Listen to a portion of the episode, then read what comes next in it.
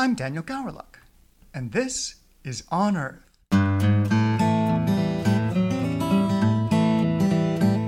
On Earth is brought to you by the Pacific Museum of Earth. In this podcast, we aim to show what it's like to be an Earth, ocean, or atmospheric scientist. There's a lot of diversity under that umbrella, and not all of our scientists wear lab coats. Today on Earth, we're talking to Corey Wall.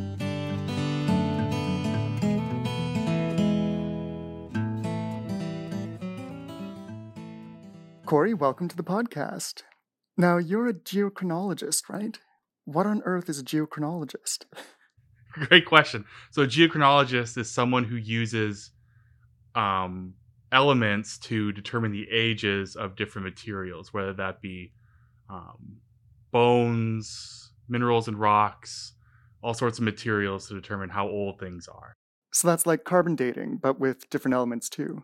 Absolutely, yeah. It's very similar to carbon dating. The difference is, is what I date can date a lot older um, uh, material. So we go back, we can go back billions of years to to date things in the Earth's history. Oh, wow. Which elements do you use for that? Uh, I mainly use uh, so my main focus is using um, radioactive uranium isotopes, and those decay into stable lead isotopes, and using the ratios of those to determine the age of, of especially a mineral zircon is the mineral that I'm most in. Wonderful.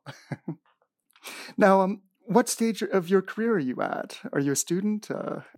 Uh, I guess I would deem myself an early career scientist. I guess would be where I would sit. So I've finished my PhD. I've had a few science staff positions, so I would say I'm in sort of my the early career of my my my my, my science career. Where, where did you do your PhD? Oh, so I actually did my PhD here at UBC with um, Dr. James Scoates, um, focused around again geochronology with a bit of geochemistry in it of um, what are called layered mafic intrusions.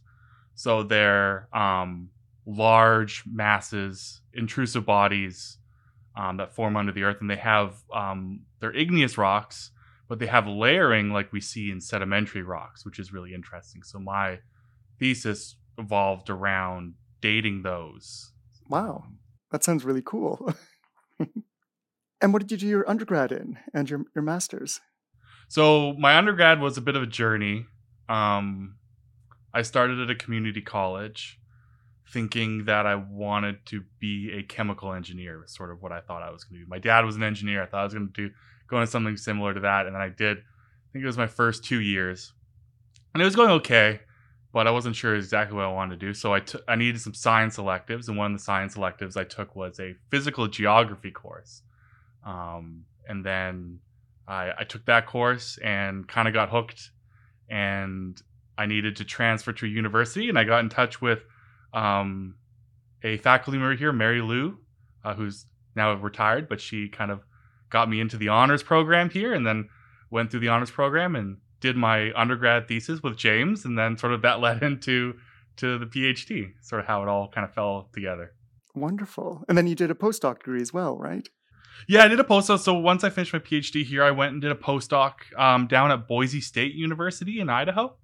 Um, they kind of have a, a world-renowned geochronology facility there, so I thought it'd be a great place to go to sort of hone my skills and and learn a bit from them. And then um, that was about a year and a half working on similar projects. So again, sort of large, um, large events that cause um, sort of thermal or environmental perturbations. I guess you know. So so so perturbation. So so so sort of shifts in the climate.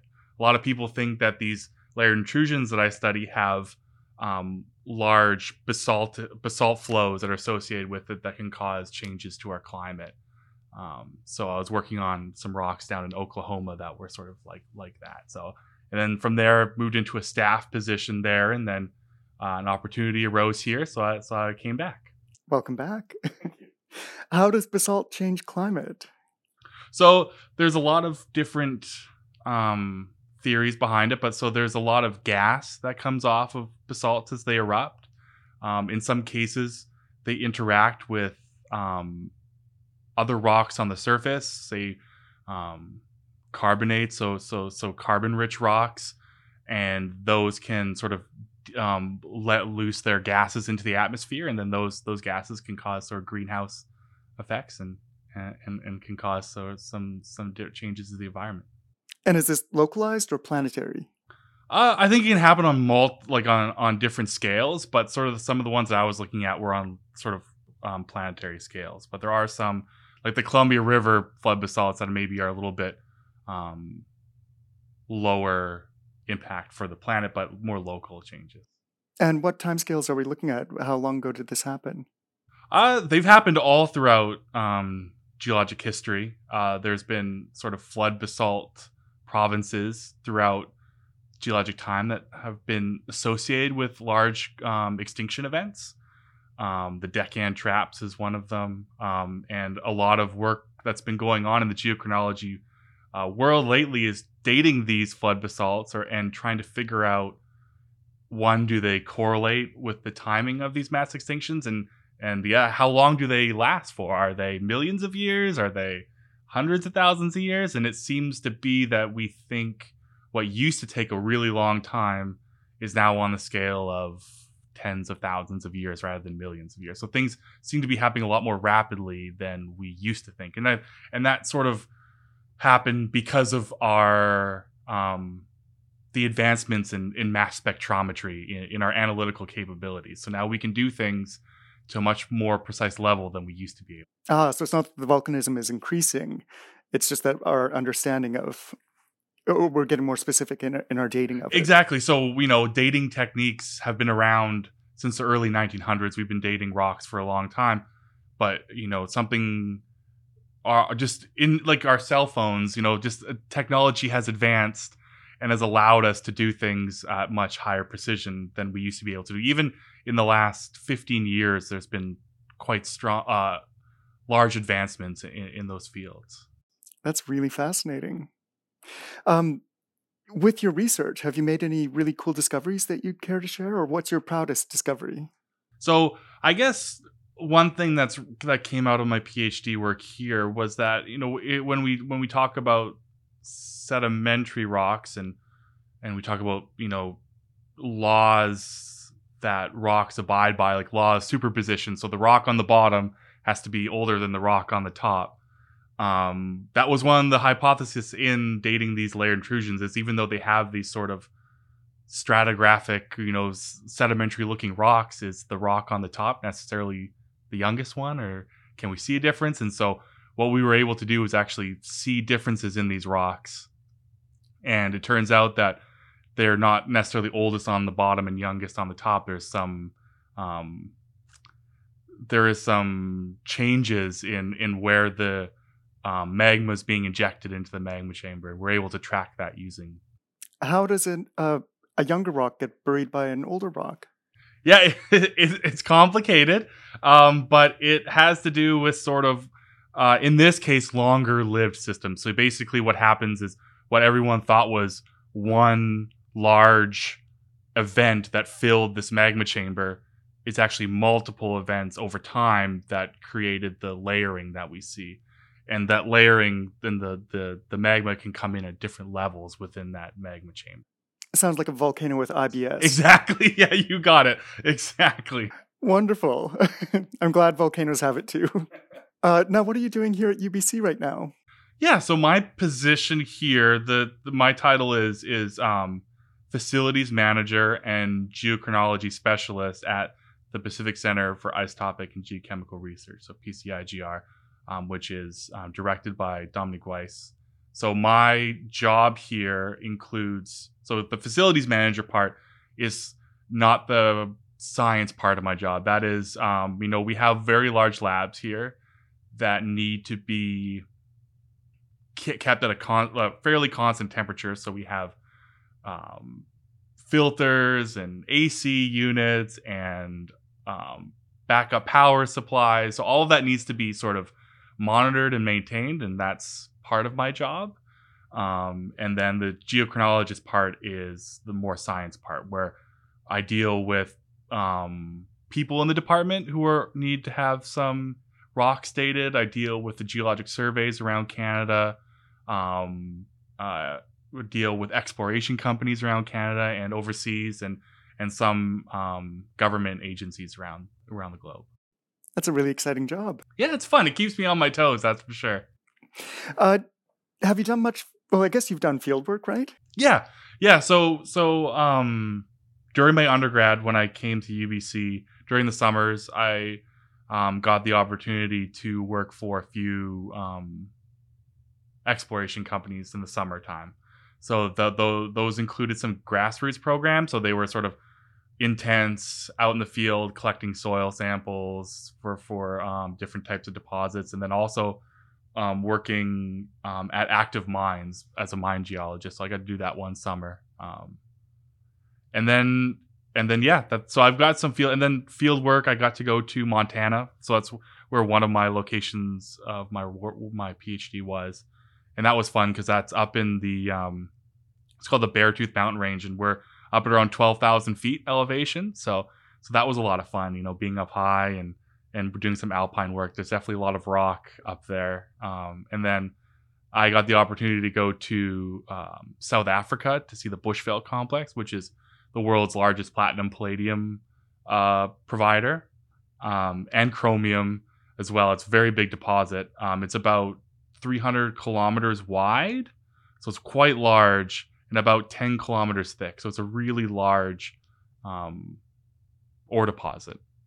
So I have to go there and then um, a few field trips here and there. So yeah, I've, I've been able to get out in the field, which is sort of what's I, I find intra I, I enjoy the lab side of things, but I also enjoy the field side of things. And a geochronologist definitely gets to do a little bit of both, which is really nice. It's always nice to have that variety. Absolutely apparently the field is this place where crazy things happen. Um, I've personally never done field work, but uh, do you have any fun field stories you'd care to share?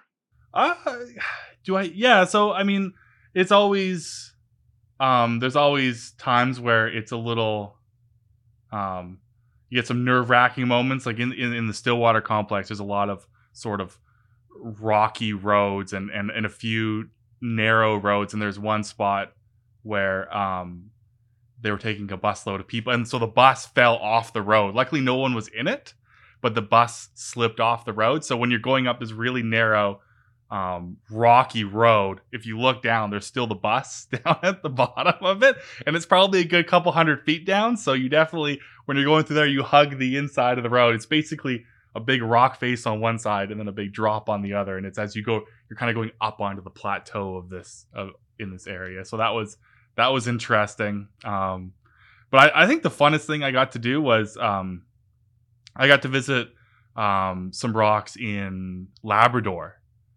which was really cool. Uh, that was a fun experience. So we we flew up into um, well, one we get to fly to Goose Bay, which is um, where basically all the planes during 9/11 were were um, brought to that were that were flying over the Atlantic. So that was quite interesting to kind of see the the size of this um, aircraft facility in Goose Bay, and then we we flew up to a little um, First Nations village called Nain, and then from there we had a local um, take us by boat up through the straits to camp up in this intrusion, and we had a guide. And we got to go by boat to different. It was the first time I've ever actually gone like traversed by boat through these little inlets, and um, got to few, see a few polar bear uh, footprint. Never actually saw a polar bear, but a few polar bear footprints. So that was probably the most sort of exciting field work was up there. Just sort of going by boat and being out on the Atlantic Ocean like that. It was pretty cool. Sounds like something people would pay a lot of money for. Oh, I'm sure. oh, I'm sure. There is actually a lot of. I think they do a lot of tourism for, um, like uh, I think a lot of Europeans come over and they do sort of um, these I guess you could call them nature excursions, and they they take them up there to go see the polar bears, and you know we got to actually touch a, uh, an iceberg and stuff like that. So there's a lot of really cool stuff up there. Going back to your work, um, it sounds fascinating, um, but why is it important that we know how old these rocks are? You mentioned that you work with exploration companies. Why do they care how old uh, these rocks are? Sure. Yeah. Um, yeah. We can start there. So let's say a lot of i mean resources in general especially sort of green resources are becoming harder and harder to find. So a lot of the deposits that were easy to find before have been found. So what they're now doing, or, or what a lot of companies do, is they sort of take what they know, study that, and then try and look for something similar to that somewhere else. So they'll say, okay, we got these kind of rocks.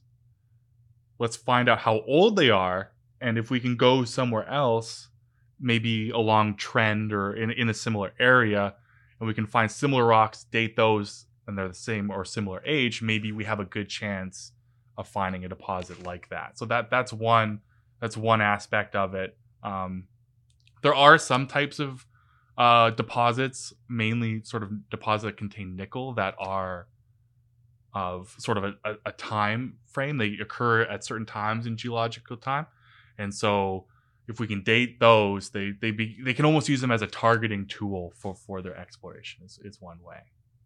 Cool. And then you know we, it's important for um, looking at environmental aspects like or or or climate change in general as well because we can look at climate change in the past. Obviously, the climate change we're seeing now is not like any um, anything we've seen before, but we can kind of look at the rates of climate change. We can look at the rates of how um, species evolve. And so, in order to look at any, in order, I always, this is something I always tell people if you want to determine a rate of something, you need to date it. So, if you don't have a date, you cannot determine a rate, right? So, if you're if you're looking at uh, ammonite species or or any kind of fossil and you're looking at evolution, you need to know sort of you want if you want to know how fast that happens, you need to figure out okay, well how how old are these fossils and how old are these fossils? And the only way we can do that is by dating rocks that that sort of bound those those fossils. And so that's that's something I've worked a lot with um, in collaboration with other. People. That should be your slogan. If you need a date, you, or if you need a rate, uh, you got a date. You got a date, exactly. Now you're clearly really passionate about your work, um, but what is the best part about your work? for me, the best part about my work is the variety. You know, it, it is fun to work on my own research. But what I really like to do is I like to collaborate with people, which people do in their own research. But I feel like at the the position that I'm in, working with so many different people, you know, I get to work in BC, I get to work in um, Australia, I get to work down in in South South America, and so getting to work with different people with different backgrounds, with like mineral exploration companies, with paleontologists, I feel like that really allows me to dive into more avenues of geology. Um, not not to say that I don't enjoy my igneous rocks, but it's also fun to work on other projects. So that's really fun, and I'm and I'm definitely a um, a mechanical person. I like I really like tinkering with things. So the, the the mass spectrometry side of things and and dealing with sort of the nuances uh, in the lab, I love doing that part too. So I get to satisfy both the the scientist or the geologist in me, but also sort of the the uh, mechanical person in me as well. I know I'm not supposed to stereotype, but that is something I've noticed with geochemists. Um, yeah, I'm sure you have. They love work er, dabbling in multiple different fields. yeah, no, it's definitely it, it, it, helps keep things interesting for me, and, and, and it helps sort of keep my brain um, challenged. You know, it, it's it's definitely it's not you know the same thing every day. It's always fun. I mean, some days I wish it was the same thing every day, but I definitely enjoy coming to work and and and not necessarily knowing exactly how the day is going to go. Sounds very exciting. now, of course, the the opposite question: What's the worst or the most challenging part of your work? On on, on the same sort of top like topic, it can be sometimes fixing things can be frustrating, or trying to fix things can be frustrating when they can't when it's difficult to fix them. So, um, you know, when we on campus last week, we had um, we almost had a campus wide power outage, and you know we do have backup power for our instruments, but eventually those batteries are going to run out. And if we don't have power back before that, then our instruments lose power. And our instruments like being on. They don't like being turned off, and especially they don't like being turned off suddenly without any sort of care. Um, so things like that are uh, stressful moments of things like that where where they're sort of out of your control and you just sort of have to to, to be on standby. So those are sort of that that would be the biggest um, downside to the to, to that is sort of always worrying about those kind of issues. Last week was st- stressful for all of us, but I can only imagine uh, what it must have been like for you. yeah, I mean, absolutely. Like losing power is never good, and I was thinking campus wide to think of how many people were going to be affected by that. Oh yeah.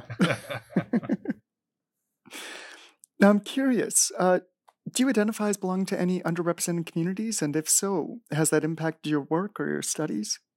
Um, I I don't specifically, um, but through working here, especially with Dominique, who is very good at um, you know making sure that you know ev- everyone gets a fair chance, everyone is represented.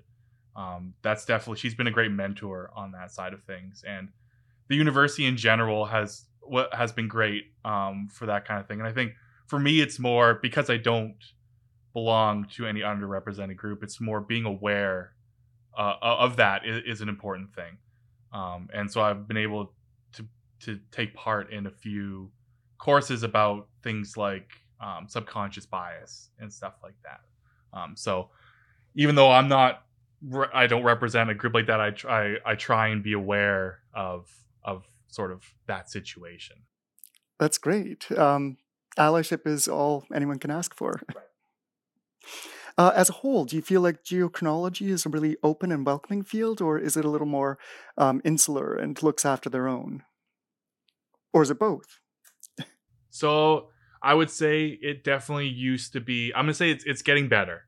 Um, it definitely used to be, um, well, geology in general. I would say, say like back in the '80s, even early '90s, was a very inclusive um, male dominated, without a better term, male dominated field. Um, and geochronology was no was was a perfect example of that, and I think um, it's getting much better. Um, but we definitely we definitely take care. Like it, it's one of those things where once you're a geochronologist, you definitely take care of each other.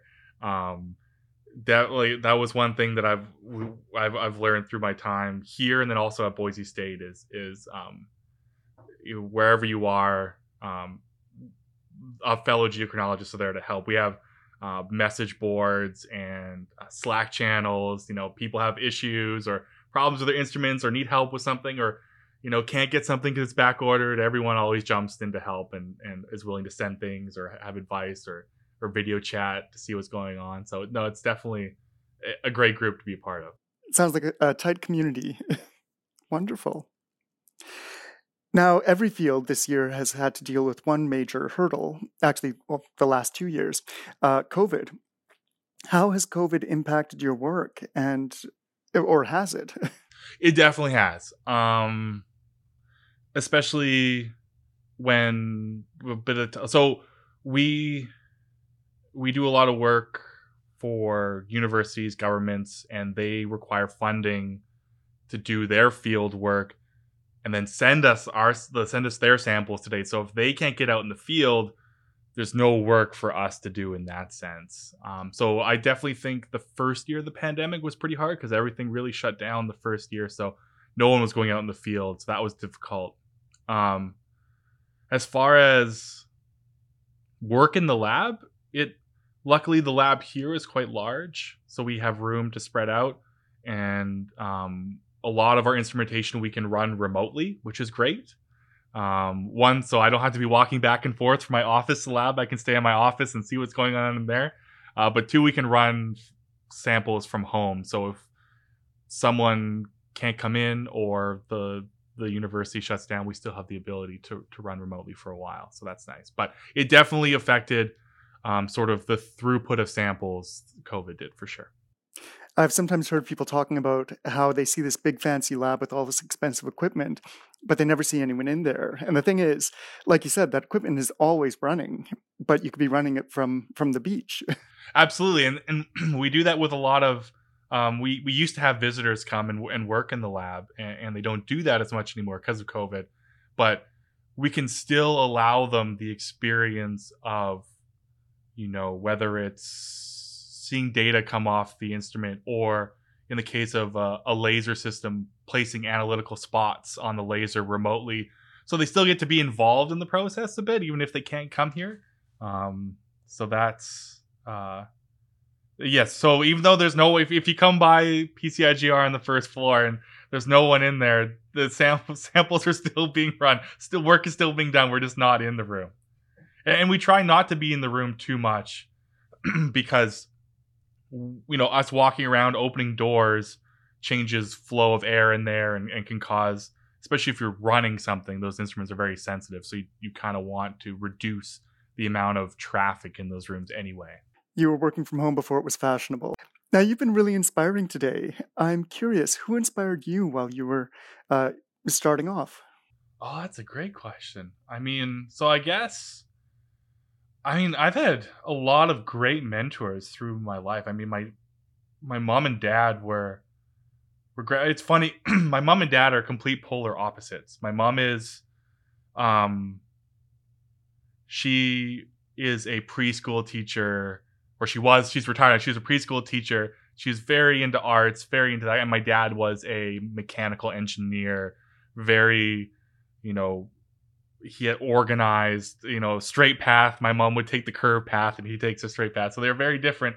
But um, you know, I think I learned a lot from both of them. And and, and then, you know, once I started university here, um, it was definitely James and Dominique were were, were, were great um, mentors, both for um, professional and personal aspects of my life, which was great. How to not only how to be a good scientist and work ethic, but also how to be a good person and treat other people, which is which was really important. And then going and for me, going and seeing another. So I grew up in the Lower Mainland in Vancouver and went to school here, did my grad school here. So I was very sheltered in, in that aspect. So going to see another country, albeit the U.S., not completely different, but com- different in in certain aspects for sure. Um, just seeing how you know a different lab worked and and and working with so my supervisor there, my boss there was uh, his name's Mark Schmitz, and he was or he is a really he he taught me a lot about being open and um just maybe he was he was an interesting character because he was he's a very he's a brilliant man. He a brilliant man, but he definitely taught me how to relax a little bit and just his openness to cooperation, collaboration. You know, some some people in the academic community can be very sheltered or inclusive and not really want to help people out outside of their inner circle. And he was always so accommodating to people. It's like, oh, you want to send some samples here? Absolutely. Or you need something at that lab? Sure. And I still talk to him all the time. And he sends me stuff here if I need it and that kind of stuff. So so definitely those people I think have again you're reinforcing that geochemistry stereotype of you know being interested in all sorts of different things. You've got your parents from two different uh, ends of, the spectrum and your your mentor um, all mentors who um, dabble in many different aspects of geochemistry. Now you mentioned that you're at the beginning of your career. I want you to look to the end of your career. What would you like to have as your legacy when you retire.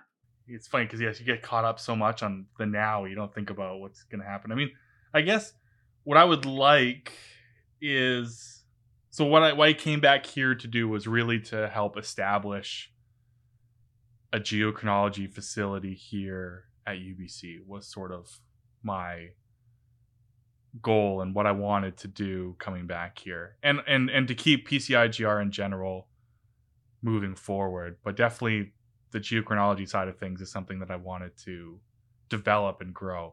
So I guess my long lasting stamp here would be that if people in Canada or around the world are are are looking to date their rocks, you know, this is sort of one of the first places that that they think about going to. And and maybe, you know, eventually there'll be someone else sitting here that's taken my position and it's sort of I get to pass the torch on on onto them would be the hope.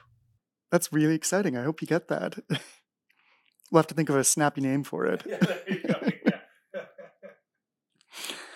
now, my final question um, you, you kind of touched on this earlier.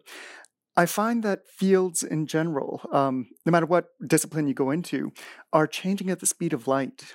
Uh, you mentioned that the computing power um, to process your samples has increased exponentially over the last 15 years. Uh, where do you see geochronology going in the future? And what advice do you have for young people to anticipate some of those changes and get ahead of the curve?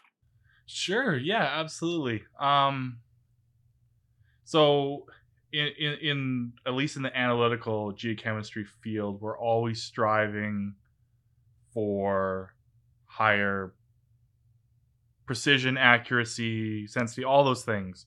And I think where we're still seeing a large inva- advancement is um, in sort of the electronic side of things. So our detectors, where we detect our um, our sample, and so we're dealing with right now we're dealing with very so we're dealing with picograms of of material, which in terms of grams is 10 to the minus 12 grams. So it's a very very very it's almost you can't even really comp like if someone told me what size of pico I couldn't tell them. It's it's tiny. I mean, we're dealing with minerals, so we're talking about on the micron scale. So it's very small, finicky work and I think if one of the big things is pushing to smaller sample sizes. That's always the thing. So when we look at a mineral, and especially zircon, there's structure to it. There's there's different chemical zonations, um, which maybe relate to um,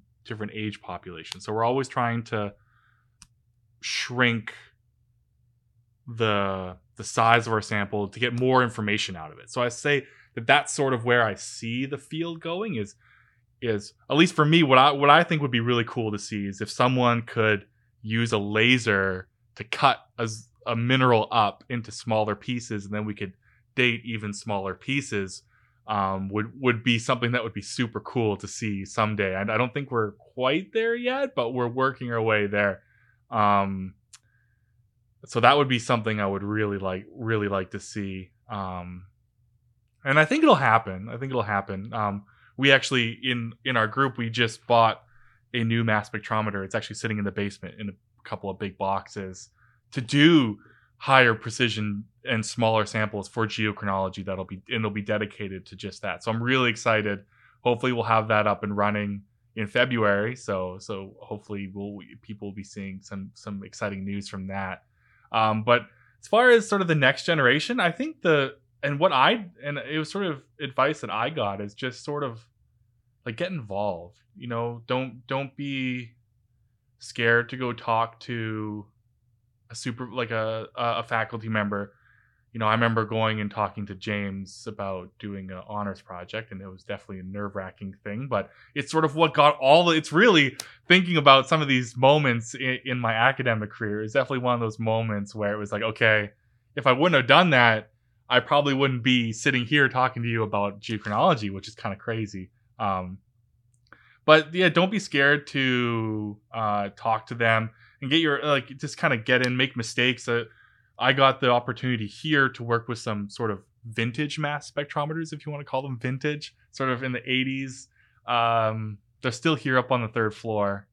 Um, but you know, the, it was very analog, so I got to go in there and and you know turn knobs and, and and do different things and i found that that really and getting the opportunity to that again i think a, a, lot of people if they ask for the opportunity they'd be given it so i would say that's sort of the biggest so don't be afraid to go and talk to the you know the the the, the professor that you're if you go to a meeting and you want really have this professor and that's sort of how i got in touch actually with mark down at boise state is i was at a meeting and I had read a bunch of his papers and I was super interested in what he did. And so during a break at a meeting, I went and talked to him, and then next thing you know, I'm down there doing a postdoc. So yeah, don't don't don't be scared to go talk to these these people. Their their um best interest is in you, and, and, and you know they all want grad students. They all sort of want to have that collaboration. So yeah, don't be scared to go and talk to these people. It's amazing. We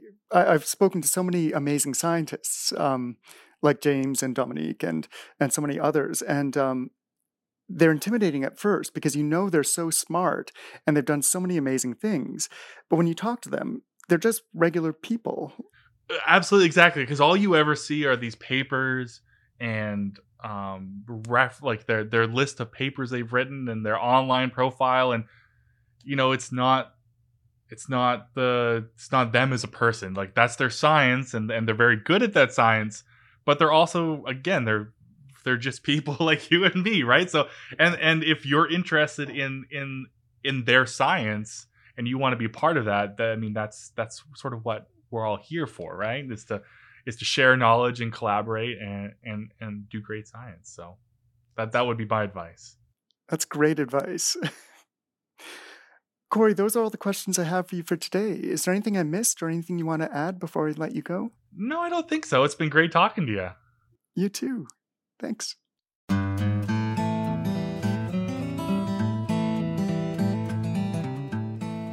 Thanks for listening to On Earth. On Earth is hosted by me and produced by myself, Kirsten Hodge, our editor Mel Woods, and Ollie Beebe designed our logo. On Earth is made possible thanks to the generous support of the Canadian Geological Foundation. For more episodes like this one, please visit our website at pme.ubc.ca